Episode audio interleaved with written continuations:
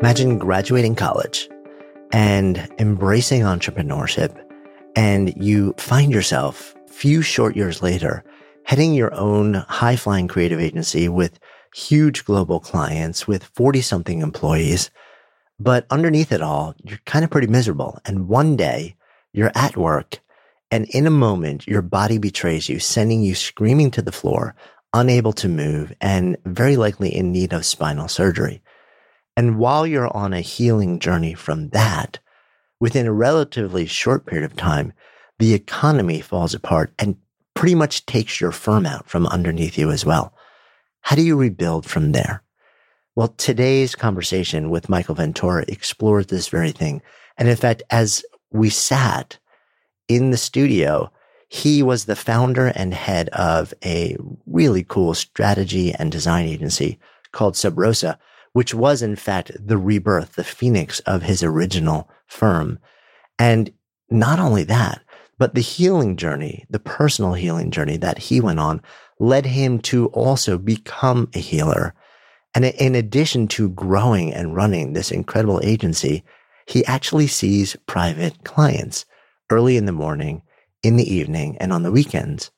And I know it's like more, Beyond that, he is also a partner with his wife in a really cool retail concept and he lives a pretty awesome life. It's all about the idea of intuition, empathy, service, and openness. And these are all key topics that we explore in today's conversation. I'm Jonathan Fields, and this is Good Life Project.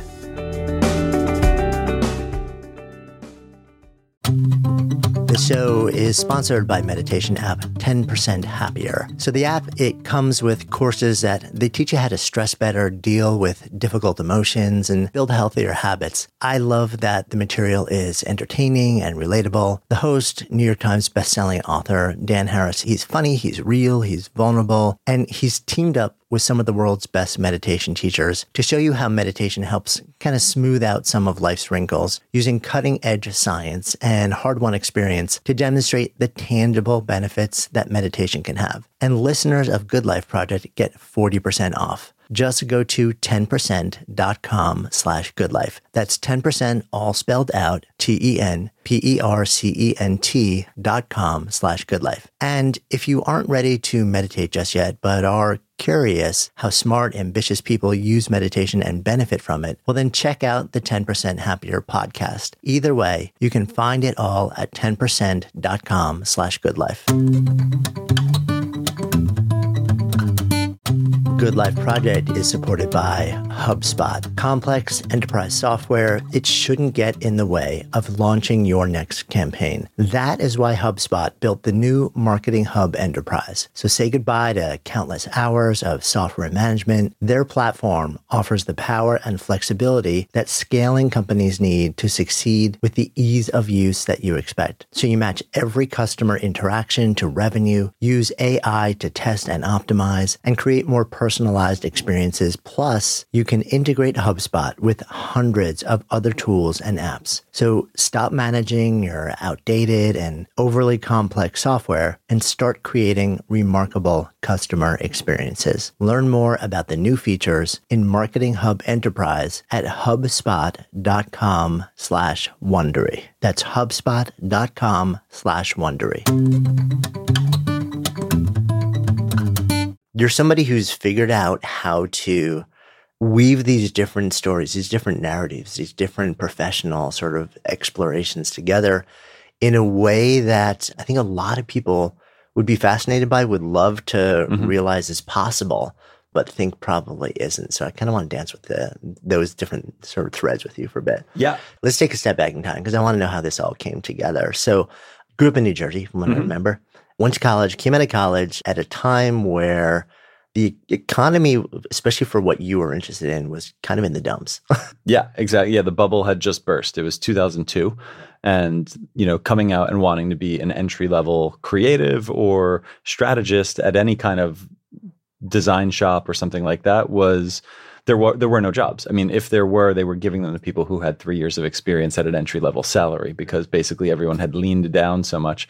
And so I ended up at like a small boutique that was really focused on financial services marketing and communications. So it was super dry work, but it was like this. We, we referred to it now lovingly. A couple friends of mine who I've stayed in touch with from there as like the uh, the cubicles of dreams, because we we all sat in these little cubes together and had these like visions of grandeur of where our lives would go.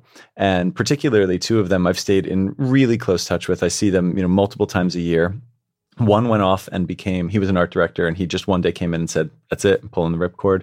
And he went up to maine and he learned how to sail and he's since become a captain on a sailboat and travels around the world captaining other people's boats for half the year. And then the other half the year he's a rancher and he goes to different ranches throughout the midwest essentially and, and works on cattle ranches. Was was that actually in when when he was in his cubicle of dreams? that was, his that his dream? yeah that was a dream. How amazing is yeah that? and so like he fulfilled that. And then another woman who was there who was a creative director she was just kind of getting burned out and like wanted to have babies and like do something foreign and since then, she's moved to San Miguel de Allende in Mexico with her husband. She's got twins. They've started the Day of the Dead festival in that city, which is probably one of the biggest festivals that in Mexico for Day of the Dead. They she runs a little design studio down there. They opened a daycare place for kids, and her husband's a DJ in the town. And like they're living their dream. And so like all of us kind of like had these like sketches on the wall of like what might we do when we get out of this place, and we all ended up doing it. That's I mean how how incredible how rare is that also it's like it's like was there something about the cubicles that was we're like enchanted cubicles or something like that It's really, it, you know, I think I can't remember what the the psychological term for it is, but it's like when people are captive together and you become and you become family because you just have to sort of you know commiserate the same way. We all just like had each other's back and said, "Yeah, you could do that." And yeah, no doubt. And That's then everyone went out and did it. I got laid off about a year into the job because the agency was shrinking down also. Mm-hmm. And so I found myself out of work at 23 with, you know, barely a year of experience.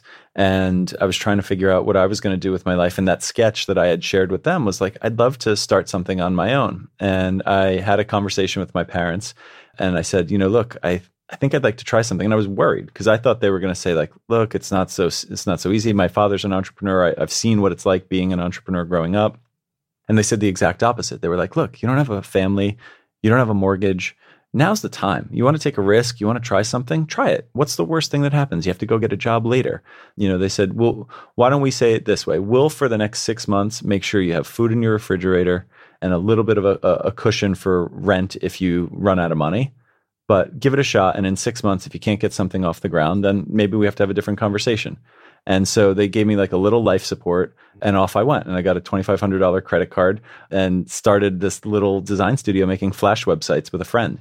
right And it has grown from there. and th- that was back in the day when uh, When people Flash wanted was Flash. right? Before like you know it was banned from every every platform. So you're I mean it's so interesting too because so you mentioned you saw what it was like to sort of like be the child in a family where the parent was an entrepreneur.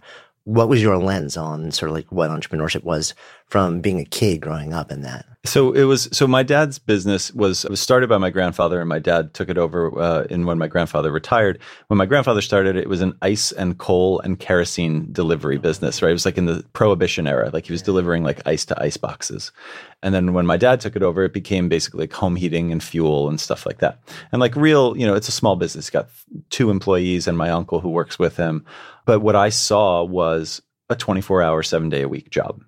I saw like of course he always made time for us, but you know, there would be nights where at three in the morning, if someone's heat went out in the middle of December in New Jersey and he was on call that night, he'd get in the car and go over and pick up his van and go fix someone's heat at three in the morning. And I just I saw entrepreneurship as a you're never off the clock life. And truth be told, I mean that is what it is most of the time. I mean, even even though you can take your breaks and you can practice self care and all the things that I that I really focus on in my life, I have committed to making this thing successful. And so my time and my dedication to it is is directly proportionate to its growth. Right. And if, if I you get out what you put in, right? To put it more simply, if you put in a lot, you'll get a lot. And if you try to coast, then I think that, you know, those businesses don't often have as much of a shot. Yeah. I mean, so it's, it's interesting because when you were then, when you came out and you're 23 years old and you're saying, I want to take a shot at my own thing, you're doing it with full awareness of the fact that this may be the thing that effectively consumes my life like 24 7 and you're raising your hand saying yes to that. Yeah i because i was passionate about it and yeah. i cared about it. And i thought that you know i was i was at an age where this was the first time brands were starting to think about having two-way conversations right? Before that they'd make a thing and put it on tv or they'd make a thing and put it on a billboard. And it would just be one directional telling you something they want you to hear and with the advent of digital and social and even just like the early days of blogs, you know, brands were having a hard time learning how to behave like a human. And I'm in, and I'm in. The, one could argue they still yeah, still, still, still do. That's why we still have a job.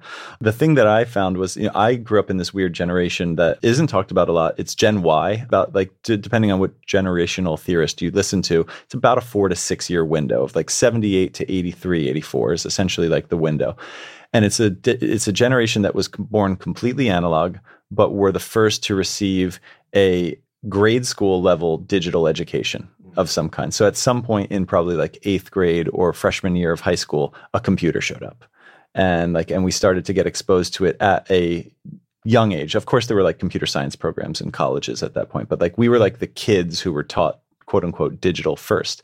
So we had this weird perspective on both worlds. Millennials are born digital they don't know another thing. Gen Xers came up without it. Right, which is me. Yeah, right. And so we're this weird kind of I've referred to it sometimes as like a bridge generation where we understand sort of the the the way a millennial to some degree is sort of living in this world and we understand the way Gen Xers also live in this world because we we saw both. They were our older brothers and sisters and our younger brothers and sisters growing up. And so we kind of like we're the, we're that middle child. Like the translators. Yeah, exactly. and so that's kind of what we became for these clients was something that was a bit of a translator to say if you're going to show up in the world, here's how to do it with authenticity. Here's what people actually, you know, expect of you. And here's the sort of transparency or candor or re- reciprocity that is required in order to be a brand that acts like a human. Right. So that's what you've evolved into. But in 2003 when you're saying yes to okay, so let me do this, you're basically what what were you saying yes to when you're like, okay, so mom, dad, I'm going to take my shot? Yeah. So it started with brochureware flash websites, right? Like just making like the basic stuff. Basic stuff. And we made nice enough ones that one day Pepsi called and they said, We've got a project. We've seen some of your work in like, you know, the design blog world and we think it's interesting. Would you come in and talk to us about a project for Mountain Dew? What what before what was like when you get the message, "Hey, Pepsi's on the phone." Oh, it's it's a you go on mute and you shit your pants, and then you come back off, and you're like, "Okay." And it was so funny, and we went up there in like you know our bad suits, and we were just you know like we were like pretending to be this like this big agency that had all this infrastructure because we didn't want them to think we were these like punk kids sitting in a mini storage unit on Varick Street making websites, but that's exactly what we were. And we came in and we had a good conversation, and the conversation was basically, in short Mountain Dew has really invested in action sports, and we really like kind of own that at this point. But we realized that when the action sport consumer is not on the mountain, on the wave, on the ramp, whatever it is, they have another part of their life that we're completely missing. They're gamers, they're into music, they're into design, and we want to build a program to to reach them there. And we thought that you guys seemed like you're in that world and could maybe help us do that. And so, you know, we walked out of the room asking ourselves, like, what the hell did we just say yes to? But a friend of mine's dad at that time said, if you don't get into trouble, you'll never learn how to get out of it. And it was like the best piece of advice about like quality risk taking. And so we thought this was a quality risk worth taking. Yeah. So you say yes to that. Mm-hmm. What happened with that? Now I'm curious, like what yeah, so, happened? I mean, the, the, so we created a program called Green Label Art, which was basically an artist collaboration series where we brought in artists who were graphic designers and musicians and DJs and skaters and all this sort of stuff. And we created limited edition bottles. We shoot we shot content that showed the making of their package design. We distributed them. We did events in 20 markets. We did you know a big website where you could design your own bottle and and get and basically discover new young talent. And this program ran for like two and a half years with Mountain Dew, and it became a real foundational thing. It's actually still pumping in some corner of Pepsi's organization now. But really, it was this platform to say, we're going to reach all these other audiences and engage with them in a two way person to person conversation. And when we did that, we realized, oh shit, we're onto something. Like this is this is something we could pursue elsewhere with other brands. And that really set the, the, the lit the fuse for the future of the business. Yeah. So it's almost like in the blink of an eye, you go from hey, we're building brochure flash websites for small businesses to we are creating experiential, you know, like interactive engagements, events, all sorts of stuff on a larger scale. How do you even okay, so I get that your friend's father said yes, like you can't get out, but I mean, for you to say yes to that, Mhm. which basically is saying, okay, so we have never done any of this, but we'll just figure it out along the way and we'll stake our personal brands and our company's brand on the ability that we can figure out something big and complex we've never done before.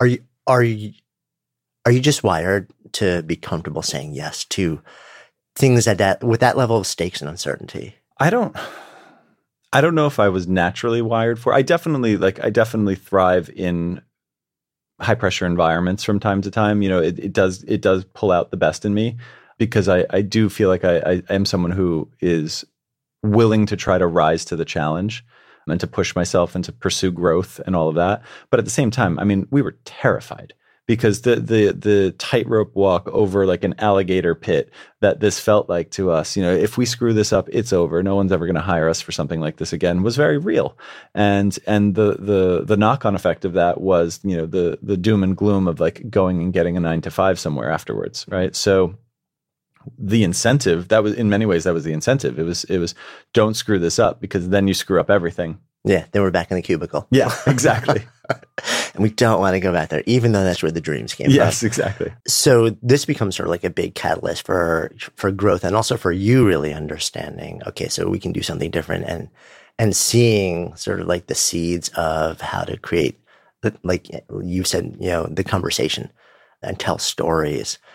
What happens over the next couple of years with this particular Yeah, so the, the the business gets big quick, right? We go from literally four people in a in a former mini storage locker to probably about 20 25 people and then 25 becomes probably close to 45 all in the span of maybe 24 months, right? So, when you walk into the door and you've got 45 employees looking at you now in a ridiculously short period of time, and you're what, 25, 25? 26 at that Mhm. point? How are you feeling about all this? panicked. There's no joy. I, I like the, and I can say that with all honesty. There was no happiness. There was no sense of satisfaction. There was panic because I saw 45 rents that need to get paid every month. I saw 45 people who need to buy groceries and go on dates and enjoy their lives. And I saw that responsibility staring me square in the face because I was basically the, the, the only business development person out in the game doing that for our business. And so I went down a rabbit hole and I started drinking, I started doing drugs, I started like basically just like doing anything I could to numb myself from that pain and that fear and that anxiety. And, you know, and it was crippling. I had insomnia. I mean, just, just it was everything. It was, and I didn't have a real mentor at the time. There wasn't someone around me who could say, hey, this is normal. Here's some thoughts I have, or, you know, think about it this way versus that way. And so I didn't really have any release valve. And so one day, amidst all of that, I was changing the water cooler in the office and I picked up the jug. And the next thing I remember, I just like flashed like white. And then the next thing I remember, I opened my eyes and I was on the floor and the jug was on the floor also, like glugging water next to me. And I was in excruciating pain and I had herniated three discs in my lumbar spine and basically just couldn't walk. I like any weight on my feet was nerve pain straight through my whole back. It was brutal, brutal, brutal mm. And people like helped carry me to a chair and i sat in the chair for a little and i was like i don't know i must have just like pinched a nerve or something but it wasn't getting better ended up going to the hospital they take a look and they're like yeah you've you've got basically like bone on bone you have very little disc left and you've herniated three discs and we're going to need to do surgery we're going to fuse your disc we're going to do all this crazy stuff And, and you're 25, 25 years old, years so old. you're, you're facing the possibility of substantial spinal surgery, fused, three fused vertebrae mm-hmm. at the age of 25. Yeah. And and I was generally, I mean, despite all of the abuse I was doing to my body, I was in relatively okay shape. I wasn't, you know, I wasn't out of shape. So I was like, this, and I was an athlete growing up. I was like, how is this possible? And they were like, well, you know, it is what it is. Sometimes this just happens. And I said, I kind of don't accept that diagnosis. And so, What makes you? Uh, well, because I felt like I, I felt like there, there, before I agree to surgery, yeah. Let me just see what other points of view there are, I Always get a second opinion, right? And so they gave me a walker and I left in a walker, taking 3,000 Percocets or whatever it is they gave me. And I like amble out of the hospital. And I was on the phone with a friend and he said, you know, I don't think it's going to like change your life, but I've heard some people get good benefit from acupuncture. Maybe you should try that. And I said, I'll try anything right now because there's some, the alternative is going under the knife at 25 years old and having probably arthritic pain the rest of my life. On the recommendation of, of him, I found this guy uh, near the United Nations who a couple friends had been to and had found good work from. And so I sat down with Dr. Chan and he looked at me and he said, Wow, you're really stressed out, aren't you? And I said, Hmm, yeah, I would say so. And he said, Yeah, let's get on the table. And he started doing some work. And I left his first, I left his office after the first session. And if my pain was at 100 when I walked in, it was at like 99 and a half when I left. It wasn't like a night and day shift, but I saw like a little crack in the door. There was like a little light coming through. And I said I'd come back, and he said, "Yeah, please come back in a couple days. Let's do another session." Came back a couple days. It got a little better. Came back again. It started to get a little better. And then after maybe like five or six times, we started to have a bit more of a rapport, and he felt comfortable asking me. And he said, "You know, do you have any kind of like meditation practice or anything that helps you kind of manage your stress?" And I said, "No. I mean, I'm drinking and doing drugs and doing things like that to just numb it. And that's basic because I don't, and I just broke down and started crying. He's like, it's okay. Like, understand that, like, that's why you're here and we're here to work on this. But I think you need to make a life t- lifestyle change and you really need to think about a different way of managing this. And so he said, I think you should try finding a Tai Chi teacher and start to do that because you're not in a position to sit on a floor or on a cushion and meditate. Like you're you're mind is too crazy, your your body's too erratic. Every you need to have something else to do with your mind. And Tai Chi is moving meditation, and it'll help you kind of just relax your mind and, and get into a different state.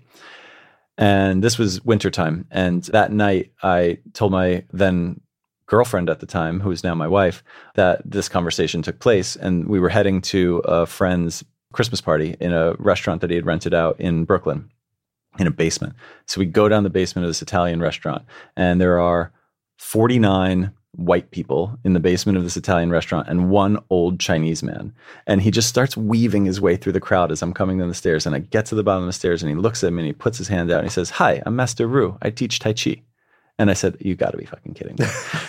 and and that began my work with Master Ru. And he was friends of my friend. I didn't know that my friend practiced Tai Chi for five years, and that they had this whole other side of their life because we had only become friends recently. And so that began a long journey with him to learn how to manage stress through meditation. Have you ever asked him why he came to you? Like why?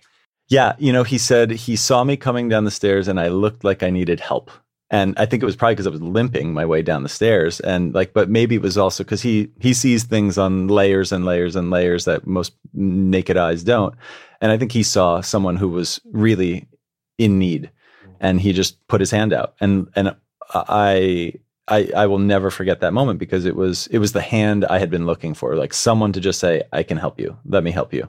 And you know, and we practice at South Street Seaport outdoors in the snow, in the rain, in the sweltering summer heat. It didn't matter. Like we do the work outside and you suck it up and you wear an extra set of gloves if you need to because it's going to be cold. But that was the way he trained. And every time I would ask a question, he would say, no questions. And eh, because he didn't want me to intellectualize any of it, he wanted me to just feel it. And he wanted me to just be peaceful and, and in my body and not worry about trying to understand when I move this way, is this opening up my lungs more or is this opening, you know, like he was like, look, Western people just want to learn all the science. He goes, we'll talk about the science at some point. But for right now, just move your body. And that was all we did. So what was was his approach to teaching? Just sort of like stand next to me and yeah. just follow follow was, me as much as you can. That's exactly right. And in the beginning, he told me I, I, I moved like a like an awkward horse. Um, he goes he goes Tai Chi's a, you should move like a cat. He goes you move like an awkward horse. He goes but keep doing it. You'll get there eventually. And and I did. And you know and it's become a daily practice. I mean I don't miss a day. I haven't missed a day in in years of doing that because it has it has truly become life support for me. Mm. Good Life Project is supported by Signature Hardware. So if you're looking for the perfect item to take your kitchen or bathroom or house up a notch, head over to signaturehardware.com slash goodlife. They offer an incredibly wide variety of pieces for every room in your house with more than 20 years experience supplying vanities, sinks, tubs, hardware, plus all the classics, latest styles, and they're in sync with all the trending colors and design touches. And they also have amazing customer service to help guide you through the process. So you'll never feel lost or intimidated. Gotta love a company that really stands behind what they offer. Stephanie and I actually picked out a collection of eight furnishings that we love. They're unique and are 100% our style, so maybe you'll like them too. And you can see for yourself at signaturehardware.com slash goodlife. You'll be amazed at the variety and the quality. So visit signaturehardware.com slash goodlife to find your style today. That's signaturehardware.com slash goodlife. Or just click the link in the show notes now. Real life isn't always perfect, but with Signature Hardware, it is beautiful. Good Life Project is supported by BetterHelp. So many of us are going through a lot right now and could really use someone to talk to. And friends and family, they can be great. But talking with someone who is truly qualified to help you feel better can be a real game changer. And BetterHelp can do just that.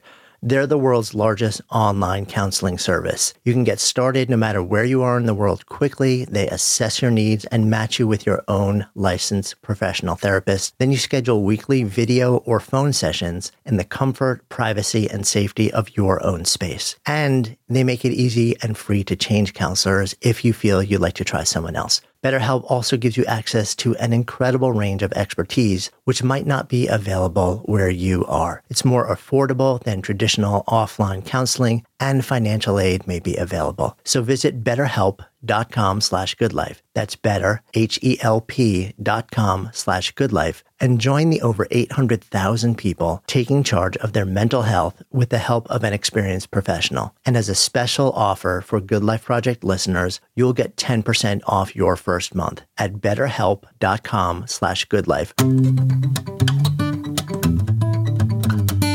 Tell me more about what Tai Chi is. I, I have the I have the smallest experience of it. I've like gone to a couple of classes here in New York, yeah.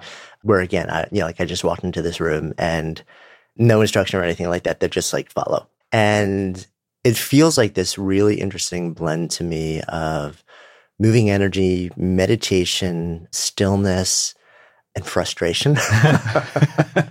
but it's also I've seen a demonstration of somebody doing the form kind of like at high speed and it looked like at, at a much faster pace kind of like what i would say like martial arts mm-hmm. really stunning martial art. Yeah it is uh, you're spot on. So at a slow and methodical pace which is part of the the the, the daily practice it is it is a meditate it's a moving meditation and it's it's built to open up certain points in the body, start to get circulation going, start to get blood moving, start to get as the Chinese would call qi, life force, sort of in balance.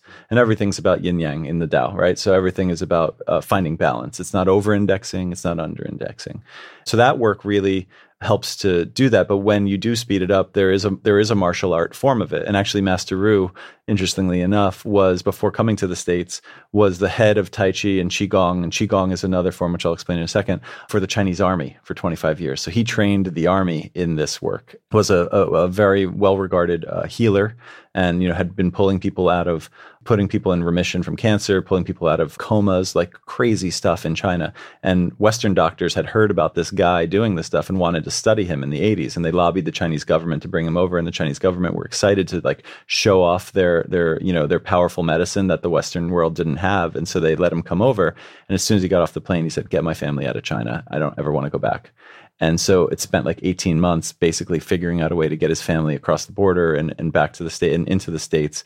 And now he can go back and forth, obviously. But there was a period of time where he was like, this is not the life I want to be in, is communist China and it's a crazy time.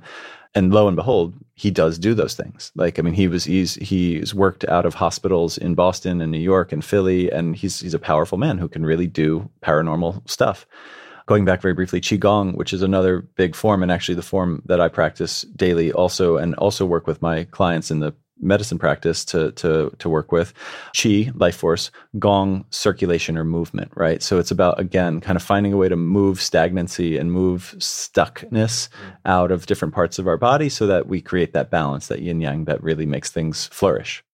So 23 year old grew up traditional yeah, Italian, hard, Irish, Catholic right. kid in New Jersey. Like headbanging, like you know, really grinding hard business person.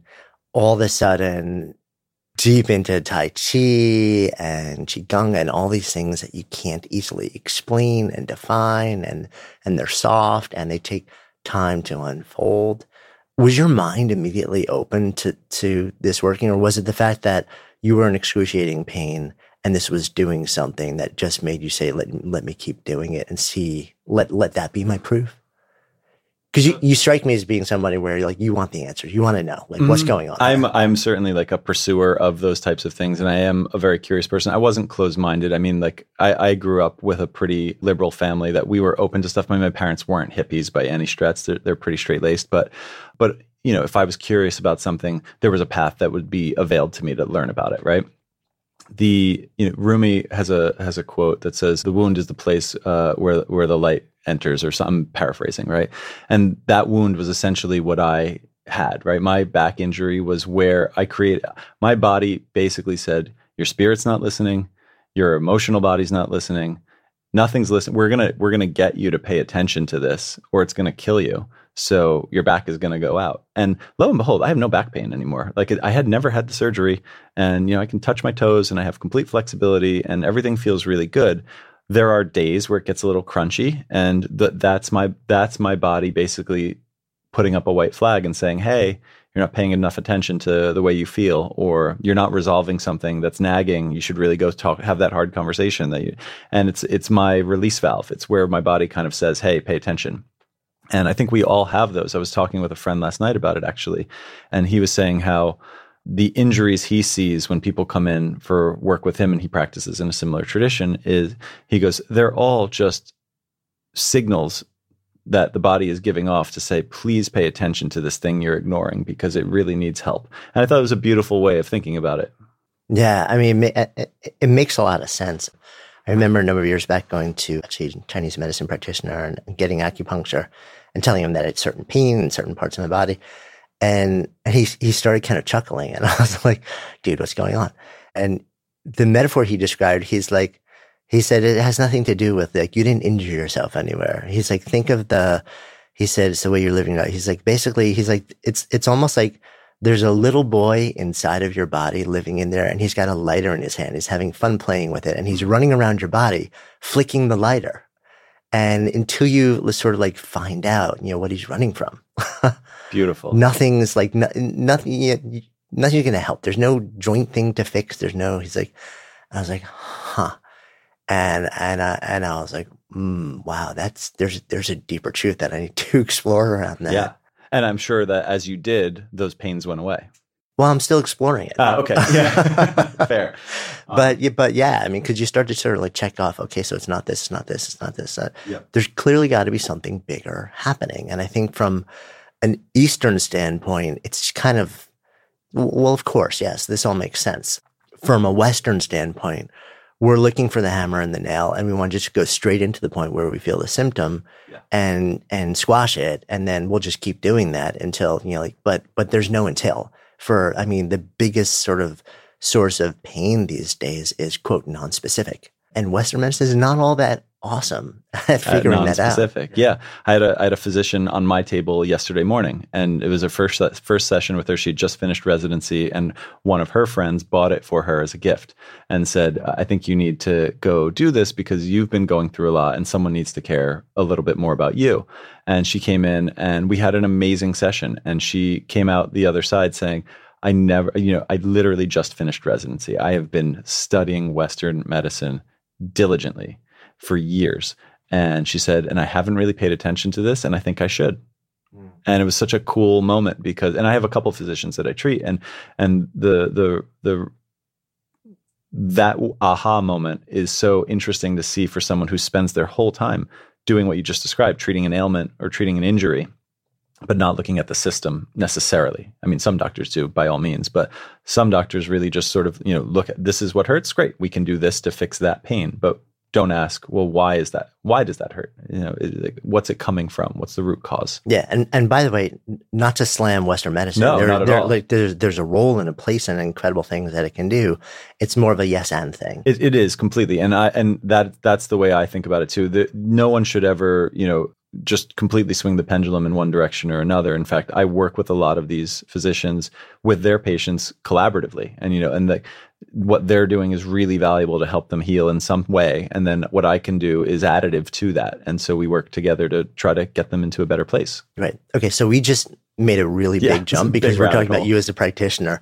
Let's let's fill some of this in. So you're you're in your late twenties now. You're you know you're you're experiencing this and it's transform it's healing you and it's it's transforming you your Mm-hmm. body your physical health your mindset too Big helping time. you helping you process Yeah. stress because you're still running a company Mm-hmm. Yeah. and and from what I recall like there there's another window of, of pain that that you know is coming in the company Yeah. And so then, yeah, 2008 hits, and I've been doing this for a little while. I've gotten a little more stable. I'm feeling like my feet are beneath me, and my brain is a little more, you know, together, and uh, and I'm enjoying it a little bit more, Mm. right? which is a big change Which is a huge change. And I'm getting married that year. It was the year I got married. That was when the financial crisis hit, and every client's purse strings just zip, totally tightened up and our cash flow just started precipitously, you know, draining. And I looked at my partners because at that time there were three of us who were equity partners in the business, and we were about 50 people. And I said, I don't know what we're going to do because like there's just not enough work to pay for all of this. And the other guys said, you know what, we've been at this for a few years, and I think it's my time to kind of step aside, and I, I'd like to go try to do something else. And so I, for whatever reason, felt really compelled to stick it out. And I said, I hear you. I'm going to stay with this thing. I'm going to, you know, I'll go down with the ship if I have to, but I want to, I want to see it through, better or worse. And so bought them out with like whatever little savings I had, which, you know, I mean, we're talking like negligible amounts of money, but it was, it was enough to sort of take the ownership back into the company. right I- mean what what is there left to buy out at that point also Um, just I, I just wanted to have the I didn't want to have to shut down the entity and start a new one, so I wanted to own the equity of the entire thing, so that at least there, there was no other decision making power sitting in people who weren't there. And so we went from fifty some odd people down to about eight in a massive layoff crush, but enough people to still service the work that we did have. And I sat down with those eight people and I said, Look, I totally understand if you don't want to be here because this is a different thing than what it was two weeks ago. But I'm committed to seeing how we can turn this thing around. And they all basically said, We got your back and let's see if we can figure this out together. And I went to a couple of our key clients and I told them what was happening. And I said, Look, this is not a good thing for us. And they, A, appreciated the candor and B, sympathized and said, you know what, we're going through the same thing here. It's you know, it's got a couple more zeros on the end of it, but it's the same problem. And so I said, what are you not getting? Let's just have a conversation. Like what what do you what do you need that either we're not providing or that some other agency you work with isn't providing? And they all kind of said the same thing. They said, we've got a lot of great shops like you who do the doing. And we can write a brief and we can give you a, a, a request to go do something and you'll go make it. We also have a bunch of consultants who sit upstream of all of this stuff and they tell us research and they build strategic plans and they set us up with the information to figure out what to do next, but they don't do any of the doing. Their their final deliverable is a deck. It's a PDF, you know, and and so what we need more than anything is someone who can be a through line, someone who can recommend and do. And I said, well, look, we've never done the recommending stuff, and I know that's a totally different business, but it's a business I'd like to get us into. Will you give me a pilot? Doesn't have to be a big one, but like, will you just give me a pilot project? And if I screw it up, I'll never ask for another one again. But like, but if I solve it, if I can actually build a team to do that, then maybe we solve your problem and we solve my problem too. And so I had three clients who were brave enough to do that with us. And one of them was a woman named Beth Comstock, who was a CMO at the time at General Electric. I'm still very good friends with Beth. She stepped down at GE about a year and a half ago, but I still thank her every time I see her for that moment because she really, she said, I saw something in you and I knew you weren't going to let me down and you weren't going to let yourself down. So I figured it was worth a shot. And so we basically used those pilot projects to hire people and put them on staff and begin to build a, pro- a process and that was and we rebranded at that time to prior to 2009 we were called seed. Seed communications was sort of the, the the entity that we operated under. And then post the buyout and this new pivot we formed sub rosa which was a new brand. And the brand's name in latin is its direct translation is under the rose obviously or maybe not so obviously but the uh, the the the meaning of it is conversations had in confidence conversations had in private. When you had a conversation that was sub rosa it was deemed to be confidential. And what i wanted to evoke with that name was we all have these moments like the one I had with Beth where I said, "Look, this is the truth of the matter. This is where we're at and this is what we need and this is and and she reciprocated and she said this is what we really need." And those are not the kind of conversations you sometimes have with clients. But those are the conversations I want us to be in with our clients. And so she committed to that, I committed to that and off we went. And Sub Rosa was born and still to this day, I think our best work is when someone is willing to be vulnerable and to sit down with us and say, This is the problem we're having. This is the thing we're really trying to fix. And then we go in and try to do it together. Yeah.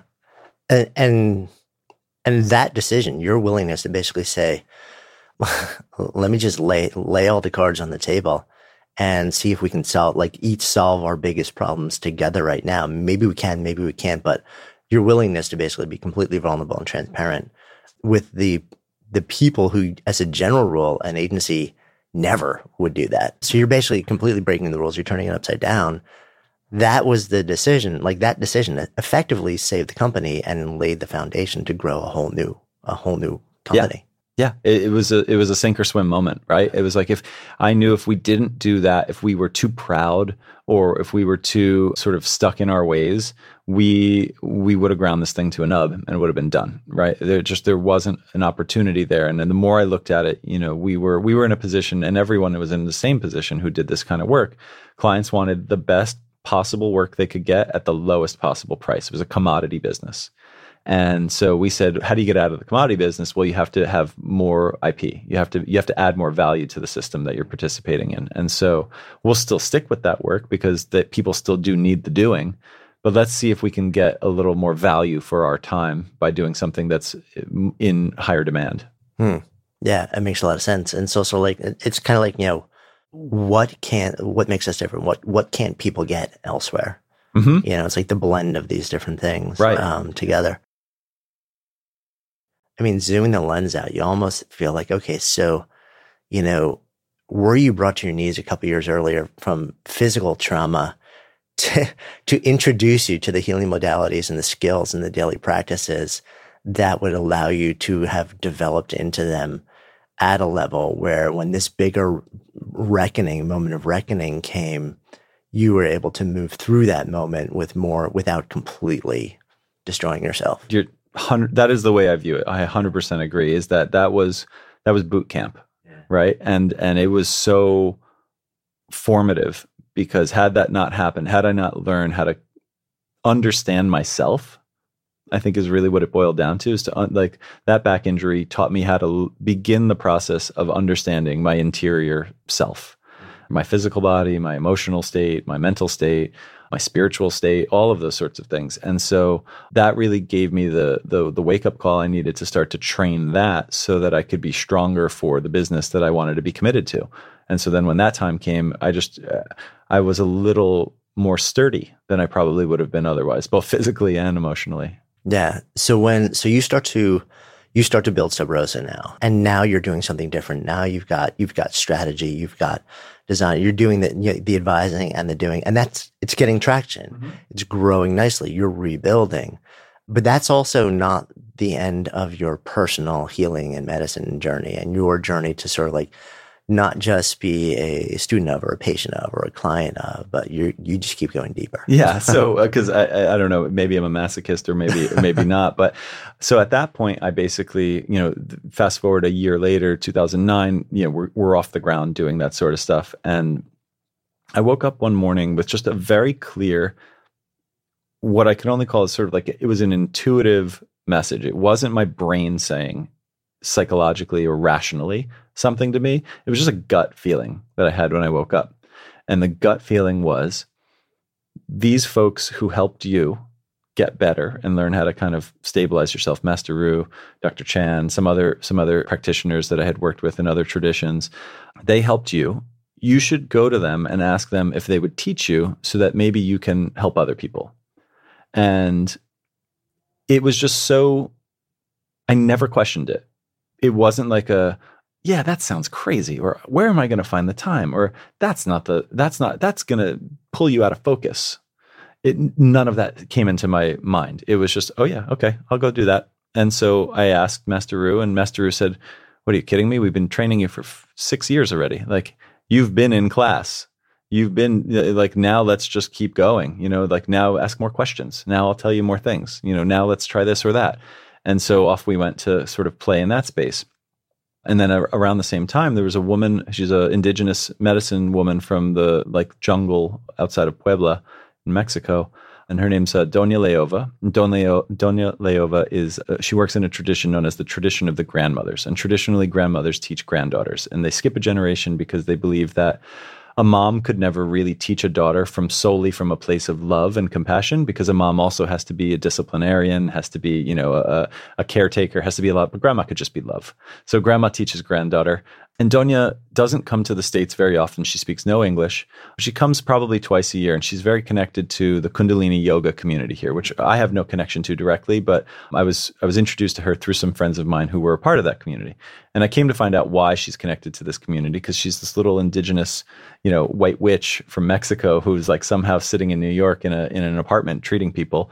And what I came to find was Yogi Bhajan, who was this the yogi who pop- popularized Kundalini in the 60s, at one point got very ill in Mexico and was nearing his deathbed essentially. And someone found Doña Leova and brought her to him, and she healed him. And after that, he basically said, When I travel, when I go somewhere, will you come with me from time to time and make sure that I don't put myself in this position again? And so she basically found herself as this young Mexican woman traveling around with this yogi and having this crazy weird life. And so when he was dying years later, he said to her, Look, New York is your second home and you'll find students there and you'll find a community there that cares for you. And that community will support your village because they will pay you what you need to get paid to do this work for them so that you can come back and buy shoes and candy and all the things that you need for your grandchildren and the kids of this village. And so Doña comes back and forth. And so one day I'm laying on the floor and it's my first session with her and she beats the living daylights out of you. I mean, she's the, you know, she's five feet tall, five feet wide, big smile. And she just like, she, you know, wh- whether it's with her hands, whether it's with, you know, implements, stones, whatever it is, she just, you know, she, she beats the pain out of you and she gets away with it because she's so cute. At the end of it, I'm, you know, I'm, I'm wiping up the tears and the, and I'm blowing my nose and I'm just like, you know, I'm beat up. And I look at her and she's smiling, her big smile, and she's got Robert, who's her who's her translator and, and her student sitting next to her. Uh, and Robert's a yogi and a, and a Kundalini practitioner. And, and my Spanish at the time was much worse than it is now. And she's basically said something to me. And I looked at Robert and he said, She wants you to come back tomorrow. And I said, I thought that's what she said for another treatment? This was painful. I have to come back again tomorrow. And he asks her, and then she says something. He goes, No, she wants you to come back tomorrow to start learning. And I said, Start learning. And he said, I'll be honest with you, I've never seen her do this before either. You should probably take advantage of this. And I said, okay, fine, I'll come back tomorrow. And I came back the next day and she started teaching me what she does. And she said, I think there's something that you are seeking that this can connect to. And if it doesn't, that's fine. You don't have to stay. But I thought that this might be something you want to learn. And I began. I came to find out that Robert is the only other person outside of her own granddaughter she's ever done this with. And I, I, feel very honored to have received that that sort of tap on the shoulder from her. But it's also because I think she she saw in me what I didn't see in me. And she saw that this was something I, had I asked, she probably would have said no. You know, but she she knew something that was happening and she said, let's let's go on this road together. And so those two folks, Master Ru and, and Doña Leova, really helped me build a practice for learning how to work with other people. And so I've been doing that really in earnest since about end of 2010, early 2011. So what's that like for you? You're running this this company. You're you're building a healing practice. When th- I'm so curious about the first moment when you're like, okay, when you go from being purely a student to a practitioner, like the first person walks in, like, do you actually have confidence that you know what you're doing and you can make a difference? So uh, a, little, I would say it starts with friends and family yeah. because, you know, you go to people you know and people who are willing to be a guinea pig. And Doña told me, look, before you work on any organs, and Master Ru said the same thing, before you're working on organs and meridians and internal emotional systems and things like that, like you need to be able to fix a quad muscle you need to be able to help someone like you know who's got you know a sprained ankle. You need to be able to like really just deal with the physical body. So for the first year i mean i was really just doing touch based therapy and this is not there's no adjustments there's no chiropractic there's no you know this is like light touch on the body to just manipulate energy and to open things up through meditation. Basically, I'm meditating while we're working. And they're not the big mis- misconception a lot of people have about this work is that you're getting my energy, and you're not. We're actually just reorienting or reallocating your own energy, or you're getting the quote unquote the energy, right? Like the, the greater energy that is around all of us. And, and that's there's a Chinese expression that translates to a little cream stays in the pitcher. And essentially, like as practitioner, you're the pitcher, right? And stuff's flowing through you in order to help orient them. But it's not your own energy. Otherwise, you'd be depleted and tired every day. And so, actually, after you do a couple, you're pretty energetic and you kind of have to ground yourself a little bit because you're you're you're humming to some degree. Mm-hmm. But yeah, so I start you start very basic and you start with friends and you and, and you get a couple wins on the board and you start to see, oh, okay, like this this is working, something's happening. And people come back and they're like, Yeah, I feel so much better. And so then you know, the aperture opens at its own pace and you start to get wider and wider and you let a little more in, a little more in. And then, you know, where it is now, you know, basically I've come to a, a, a philosophy on this that it's the same job people are like, how do you switch gears all day? And how do you like do that? I do a session at 8 a.m. and then another at 6.30 p.m. pretty much every day. And then Saturday I'll do a couple.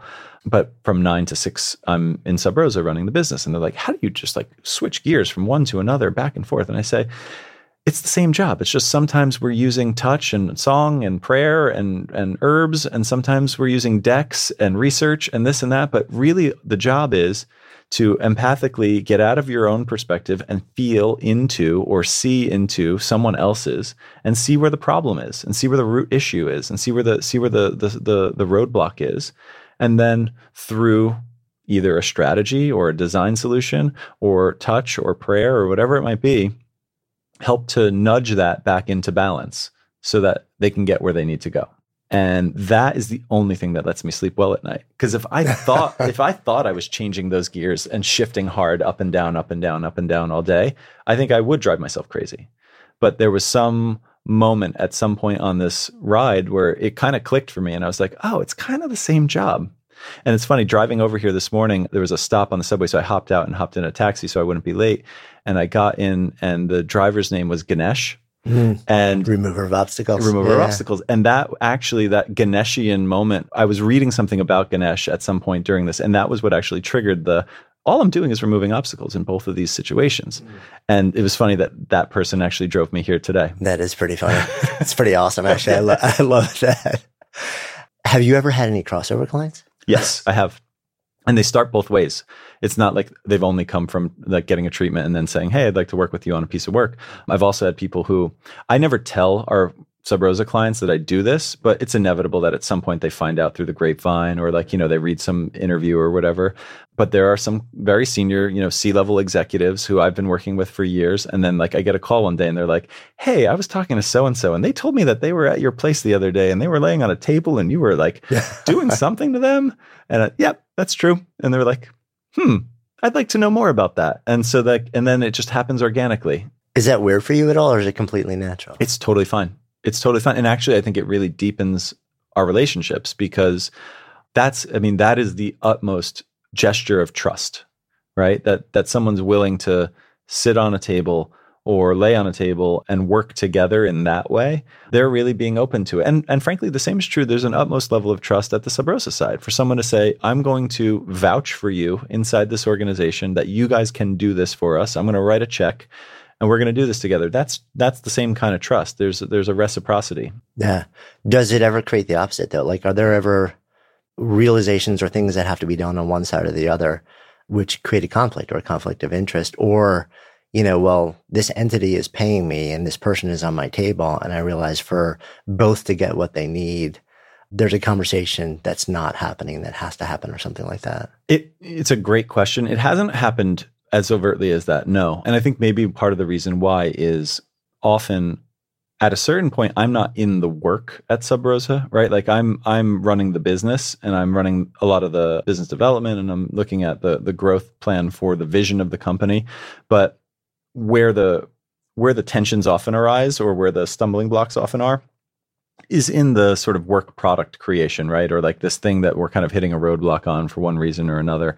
And so by being one step removed, often actually it helps because if something is sort of locking up, the phone gets the, my phone rings and they say, "Hey, can we talk about this?" And we can have a, a one step removed conversation about it. And I I don't have to be I don't have to feel so affronted by the the issue. Right. Yeah, that that makes a lot of sense actually. Okay, so you're growing a company. You are taking care of yourself personally. You have this private practice. Mm-hmm.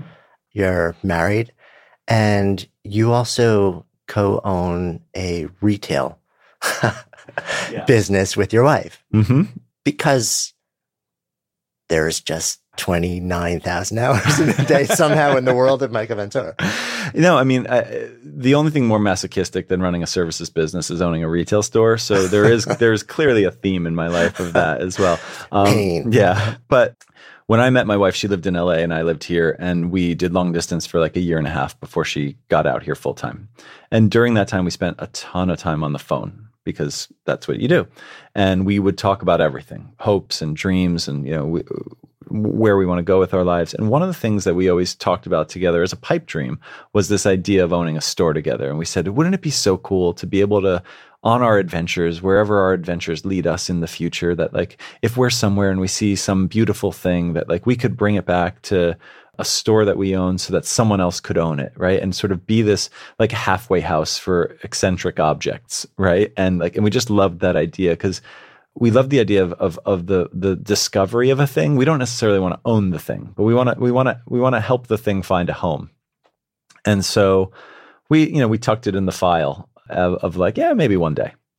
I was living in in an apartment that was a couple blocks from Sub Rosa's office, and it was we were outgrowing the office and it was time to take a, a find a, a, new place to move the office to and i said to caroline my wife maybe we move the apartment too maybe we try to find a place where we could put it all and we started talking about that. We're like, oh man, that would be so cool. And she has her own business. She's a goldsmith and does a women's fine jewelry line. And so she's like, oh, I could have my studio in there too. And you could do your treatments in there. And we could like, it could all become a thing. And then one of us, and I don't remember which one of us was the more masochistic one in that moment, said like, and that store. And so, and so kind of just was like, we said, well, let's see if we could find a, a, container for that. And we hired some real estate brokers and they were looking around and no one could find, I mean, this is a needle in the haystack because obviously, well, maybe not obviously, we didn't, you know, we weren't like independently wealthy. There was no way we were going to be able to like go find something, like find a whole building in New York City that was going to actually suit our needs. But we were willing to roll the dice. And the needle in the haystack that is the New York State real estate market, um, New York City real estate market was at any given time, there was a building on the market that might fit our size and location requirements and zoning requirements, but the price was often way out of our reach. And so what we started doing because the brokers had we had exhausted brokers and they were just like you know quitting on us. They were like, "Look, your research is impossible. We can't do it." And so what we would do after dinner every night when we were still living in the other apartment was um, we'd finish dinner and we'd take the we had a young puppy at the time and we'd take the puppy for a long walk in neighborhoods we liked.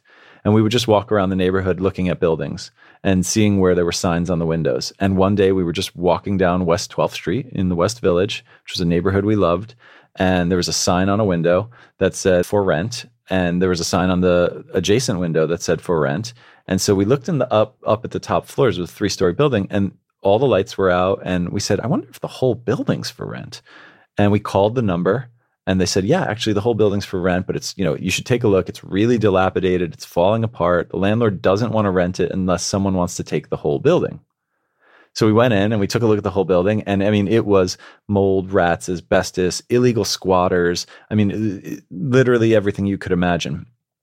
And we were like, yeah, it's perfect. we'll take it. And thus began the renovation and the build out. And and so we opened this store that is, it's called Calliope. Calliope is a, a, a, Greek muse for the arts. Calliope is how you would say it in Greek. There's also an instrument from like the turn of the century that was like this, almost like a steampunky looking, um, like caboose that had pipe organ in it. And as it was pulled by horses, it would play this like charming music that became essentially the soundtrack for circuses. Mm-hmm. And so we loved both of these terms. And we were like, yeah, a, a muse for the arts and also just like a fun machine. Right. Right. And so, and so we were, argue with that. Right? yeah, exactly.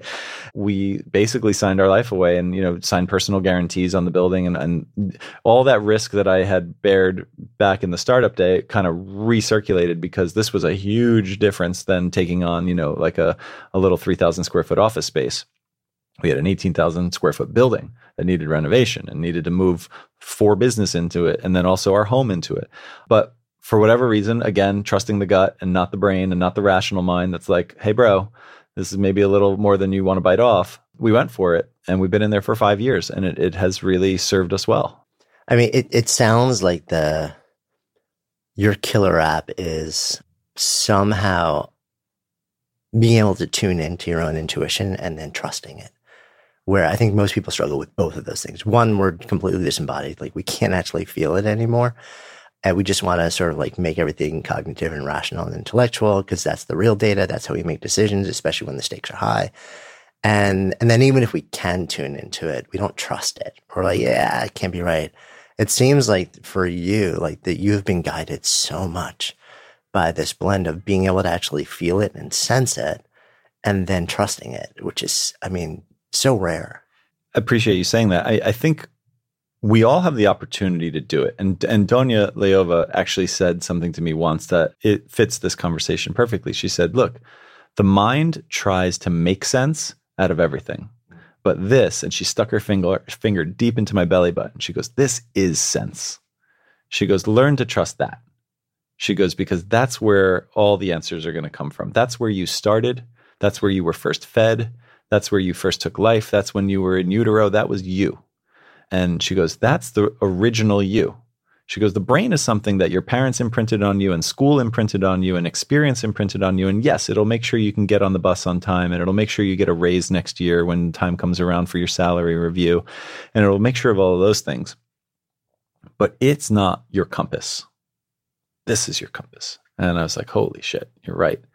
I think we all have the capacity and the and the ability to to to follow that compass, but we've lost such touch with it because we're not remunerated by it on a daily basis.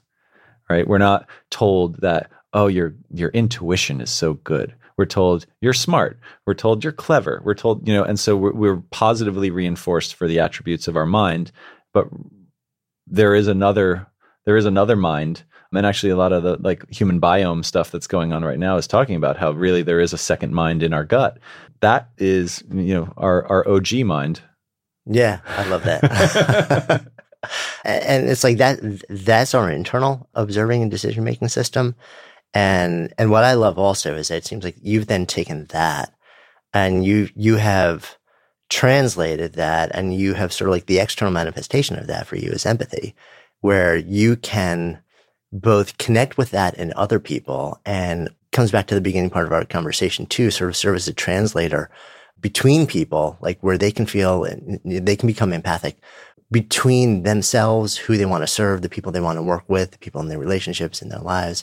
And you're, you're, you're, you're, you're playing this role as like a, an awakener and a facilitator. You do it, you know, in a, in a private practice and in, in a healing way. You do it in a professional way.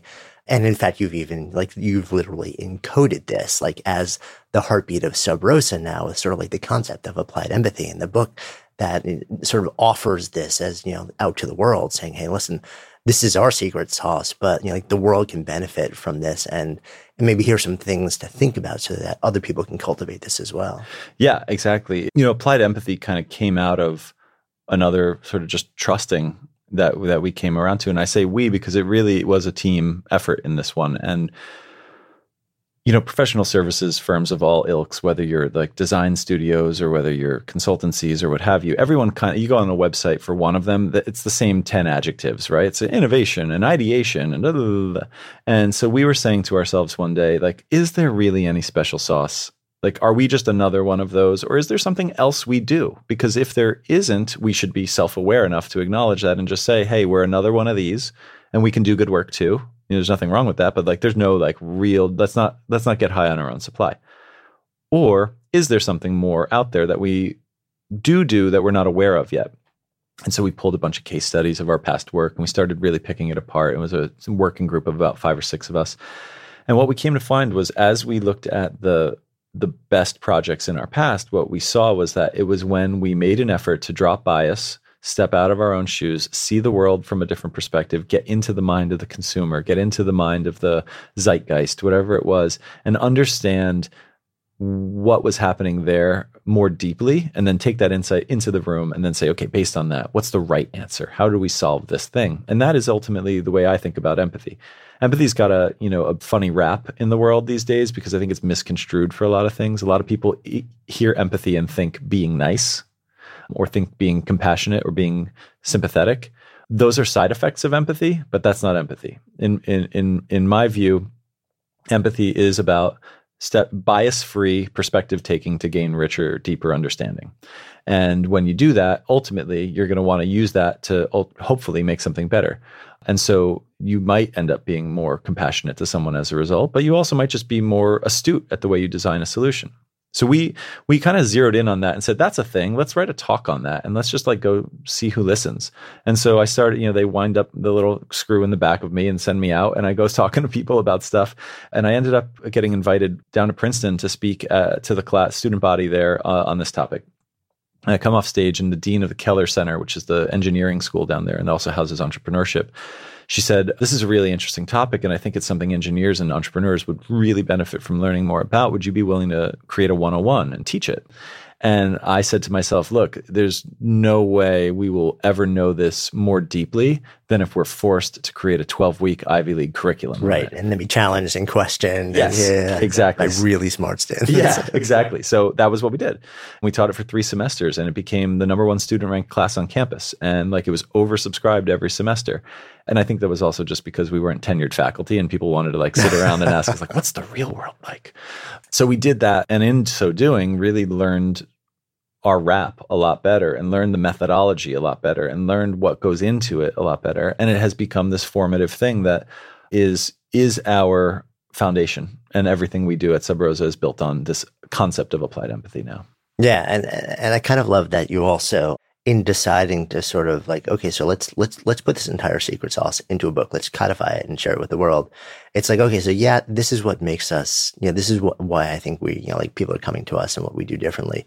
And the very concept itself is so important and so much bigger than us that it needs to be out in the world for other people to interact with and to develop, you know, skills and abilities around and to to share. Just sort of like let let's scale this, yeah, and let other people have it. Exactly. We we said there was there was absolutely a conversation. I would be lying if I didn't say there was one. That at some point, one of the guys on our team said, "But wait, this is our IP. Why are we going to put this out into the world for everybody? Like this is this we we we don't want." And then he stopped himself and he goes, he realized he was about to say, we don't want everyone being empathetic.